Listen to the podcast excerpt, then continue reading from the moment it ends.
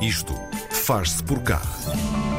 O projeto de hoje foi idealizado e sonhado para que aqui as pessoas possam partilhar conhecimento e contribuir para a disseminação do saber que não está só na academia. Uma utopia coletiva tornada realidade por moradores de bairros mais desfavorecidos da cidade de Lisboa e académicos. Um deles é o nosso convidado de hoje, o investigador do ISCTE, o Instituto Universitário de Lisboa, e também especialista em temas sociais, Rogério Roque Amaro, que nos vai contar tudo sobre o projeto Pluriversidade Comunitária. Olá, bom dia, Rogério. Olá, Rogério. Muito bom dia. Bom dia. Bom dia. Rogério, comecemos pela história da criação deste projeto. O Rogério trabalha uh, e estuda as comunidades de alguns bairros mais desfavorecidos de Lisboa há uma vida inteira. Como é que o seu trabalho de investigação acendeu aqui este rastilho para a vontade de criar algo que fizesse a diferença? Olha, no fundo foi a ignição entre duas coisas. Por um lado, a minha constatação, sempre com alguma tristeza, que a maior parte de, de, de, dos académicos, a maior parte dos meus colegas, praticamente não saem dos gabinetes, frente aos computadores, uhum. Eh, concentram-se a escrever artigos, eh, em inglês de preferência, uh, sem que muitas vezes venham sequer, uh, digamos, à rua, do ponto de vista simbólico, para conhecer diretamente a sociedade, a comunidade de que falam, escreve, sobre os quais escrevem artigos, sem, na verdade, estarem no meio dela e conhecerem-na de perto. Por um lado, essa constatação e essa uh, ideia de que a academia tende a tornar-se demasiado distante da, da realidade e, por isso, pode tornar-se irrelevante e até inútil, na, na, verdade, perante a gravidade dos problemas que nós enfrentamos neste momento. E eu cito apenas dois grandes problemas. O problema da, da falta de dignidade com que muita gente vive nas nossas sociedades, uhum. Tem a ver com pobreza, exclusão social, etc. E o problema da sustentabilidade da vida, são dois problemas que estão relacionados e que precisam e carecem rapidamente que todos nos as mãos para os ajudar a resolver. E quando vejo uma academia completamente uh, metida sobre si próprio e, e sem dar resposta a estas situações urgentes, eu fico, de facto, uh, perplexo, triste, uh, revoltado até.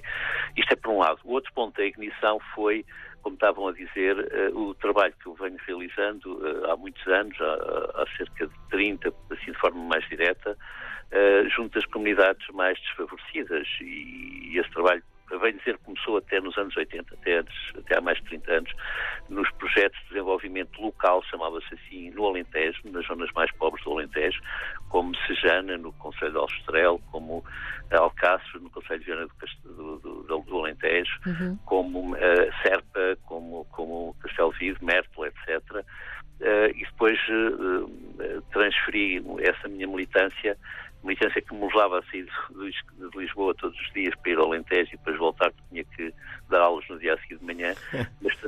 para os bairros de habitação municipal uh, a partir de 93, começando no bairro Passo Cruz, em Carnido, depois uhum. bairro Horta Nova, depois Quinta Grande, depois Galinheiras, depois Lois, etc, etc. E neste momento uh, estou a, trabalhar com uh, 15 grupos comunitários de bairros de habitação municipal, mais um na Vila Antiga, portanto 16, e foi exatamente aí que eu me apercebi o, o, enorme conhecimento que existe nestas comunidades, um conhecimento que é feito de experiência vivida e que é feito da necessidade de encontrar resposta para os problemas do dia a dia que as pessoas se confrontam. Portanto, um conhecimento que existe, que não é valorizado, que não penetra na academia e, por outro lado, que tem uma grande utilidade porque visa resolver problemas concretos da, da comunidade. E eu, estando no meio disto, uh, juntando estes dois elementos, senti que era muito importante nós criarmos uma outro tipo de universidade, uma universidade plural, por isso é que se chama pluriversidade, plural no sentido de ter conhecimentos de várias origens, de ter especialistas, entre aspas, de várias origens, com ou sem percurso académico, uhum. e comunitária, exatamente para se uh, referenciar às comunidades locais quer como ponto de partida de conhecimentos, quer como ponto de chegada de respostas. E, e, e aqui o adjetivo comunitário é, é, é, é, interessante por outra razão, porque nós estamos habituados a não sair da dicotomia que o século XX nos enredou, que é ou é público ou é privado, ou é eh, mercado ou é Estado. Mas há um terceiro setor, não é? Eh, e isto eh, não, não, é, não é bem terceiro setor, é outra coisa. É, é o regresso a, a, aos comuns, não é? Sim. É o regresso a uma coisa que Portugal manteve, apesar das incursões do capitalismo e do socialismo, que é os baldios, são as terras comunitárias que existem na nossa, na nossa Constituição, que existem uhum. na nossa legislação, e uh, a pluriversidade comunitária é uma espécie de um baldio do conhecimento. Isso, é, isso é uma ideia muito interessante, na minha opinião, porque rompe com a dicotomia do século XX e abre as portas para o envolvimento da comunidade no século XXI, uhum. junto do Estado e junto do mercado, para trazer uma nova forma de, de construir soluções para, os graves problemas que temos pela frente. É?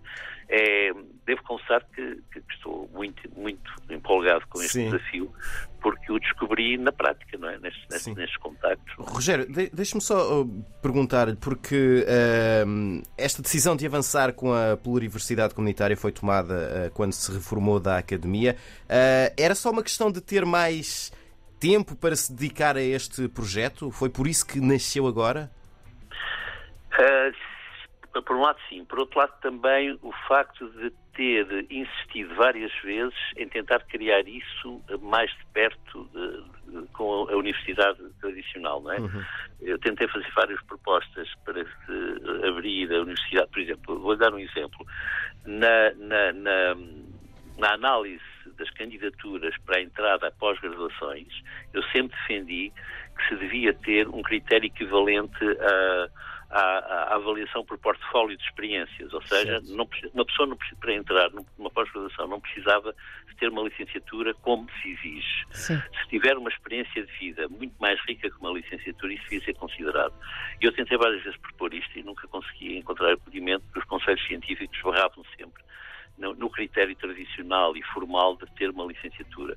E isto sempre me deixou triste, porque eu conheci muita gente, eh, eu depois curto-circuitei isto na constituição de júris para mestrados, chamando especialistas que não eram doutorados, também aí torneando o que a Conselho Científico Sim. Eh, impunha. Mas aí eu consegui fazer isso com o argumento de, de que eram especialistas, muito conhecidos, etc. Mas sempre achei que a universidade tinha uma grande relutância em aceitar este género de coisas.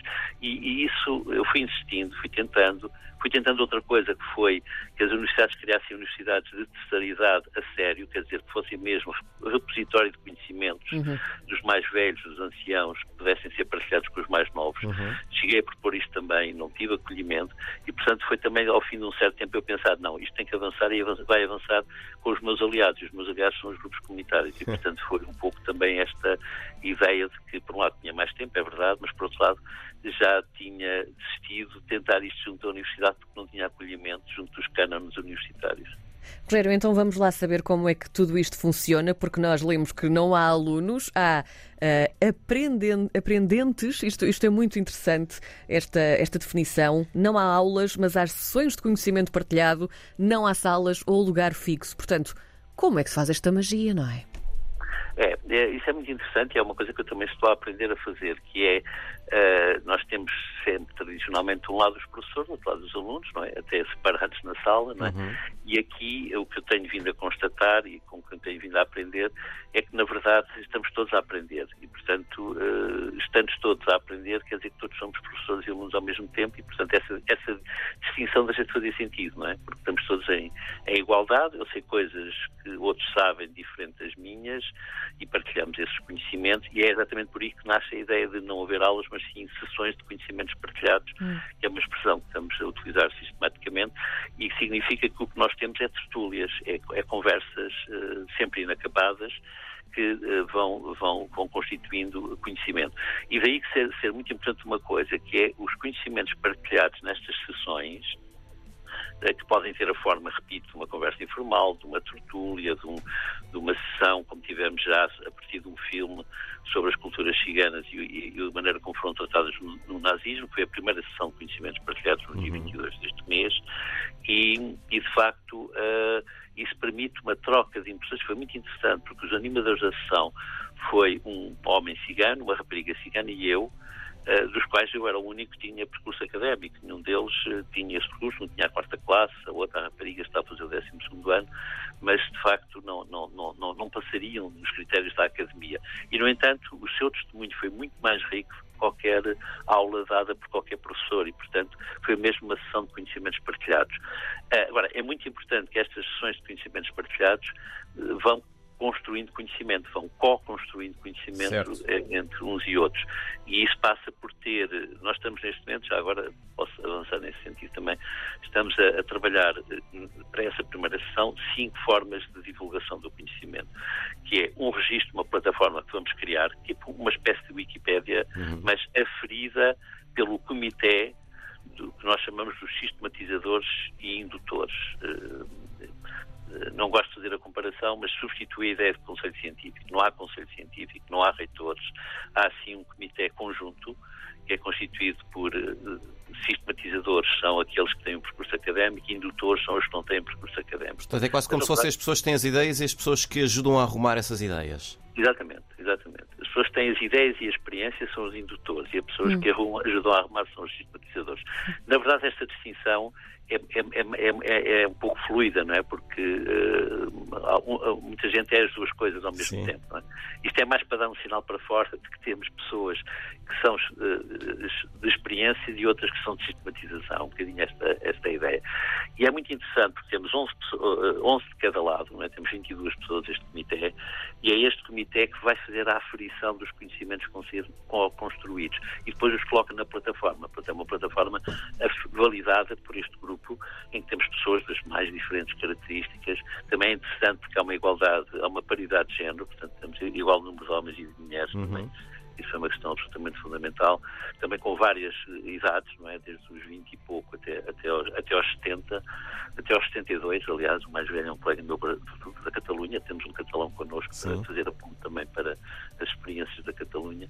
E, e, e, de facto é um processo que estamos todos muito entusiasmados e nem estávamos à espera que tivesse o é que está a ter. Nós recebemos centenas de comentários uh, à, à, informação que foi passando e, e, e, muito do Brasil, é muito curioso. Sim. Muito do Brasil. Rogério, nós estamos a ficar com muito pouco tempo, ainda temos aqui muitas coisas que estamos de lhe perguntar, já não vai dar para tudo, mas queria saber uh, uh, a quem é direcionada a pluri, pluriversidade comunitária e também que impacto, que transformação espera que uma pessoa que passe pela pluriversidade uh, tenha? O que é que vai mudar nela?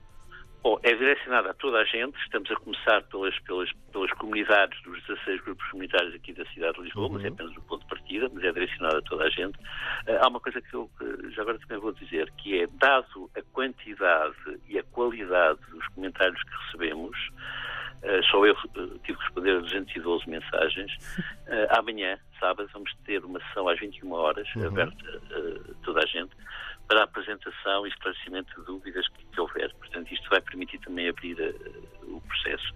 Bom, e portanto, isto é dirigido a toda a gente, primeira parte da resposta. A segunda, a segunda parte, o que é que esperamos que possa acontecer? Olha, esperamos algumas coisas e não esperamos outras e estamos na expectativa do que é que nos vai uh, trazer, não é? Portanto, estamos, isto está a ser construído e, portanto, tudo vier de certa maneira a aparecer vai-nos interrogar. Mas o que, o que, esperamos, antes de mais, são uh, três coisas. Primeiro, que os conhecimentos invisíveis e ocultos na comunidade se revelem e se afirmem, uhum. portanto, se tornem conhecidos. Segundo, que isto uh, faça crescer a autoestima e a confiança de todas aquelas pessoas que têm estes conhecimentos de base e que sempre foram ignoradas desvalorizadas e, portanto, que isto uh, permite a essas pessoas ganharem confiança e se tornarem mais uh, atores, protagonistas principais desta pluriversidade. E terceiro, que consigamos contribuir para resolver problemas da comunidade ao nível, por exemplo, da, da, do diálogo com a cultura, as culturas ciganas, ao uhum. nível, por exemplo, da igualdade de género, ao nível, por exemplo, do conceito de segurança e das práticas de segurança, ao nível, por exemplo, da, da, das alterações climáticas, ao nível, por exemplo, da, saúde mental, só para citar alguns temas que já estão agendados as próximas sessões de conhecimentos partilhados.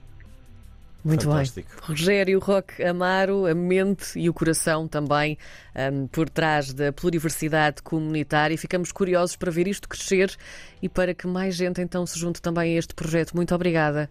Rogério. Obrigado, Rogério. Eu é que agradeço a oportunidade e bom trabalho para vocês e bom programa. Muito, Muito obrigada.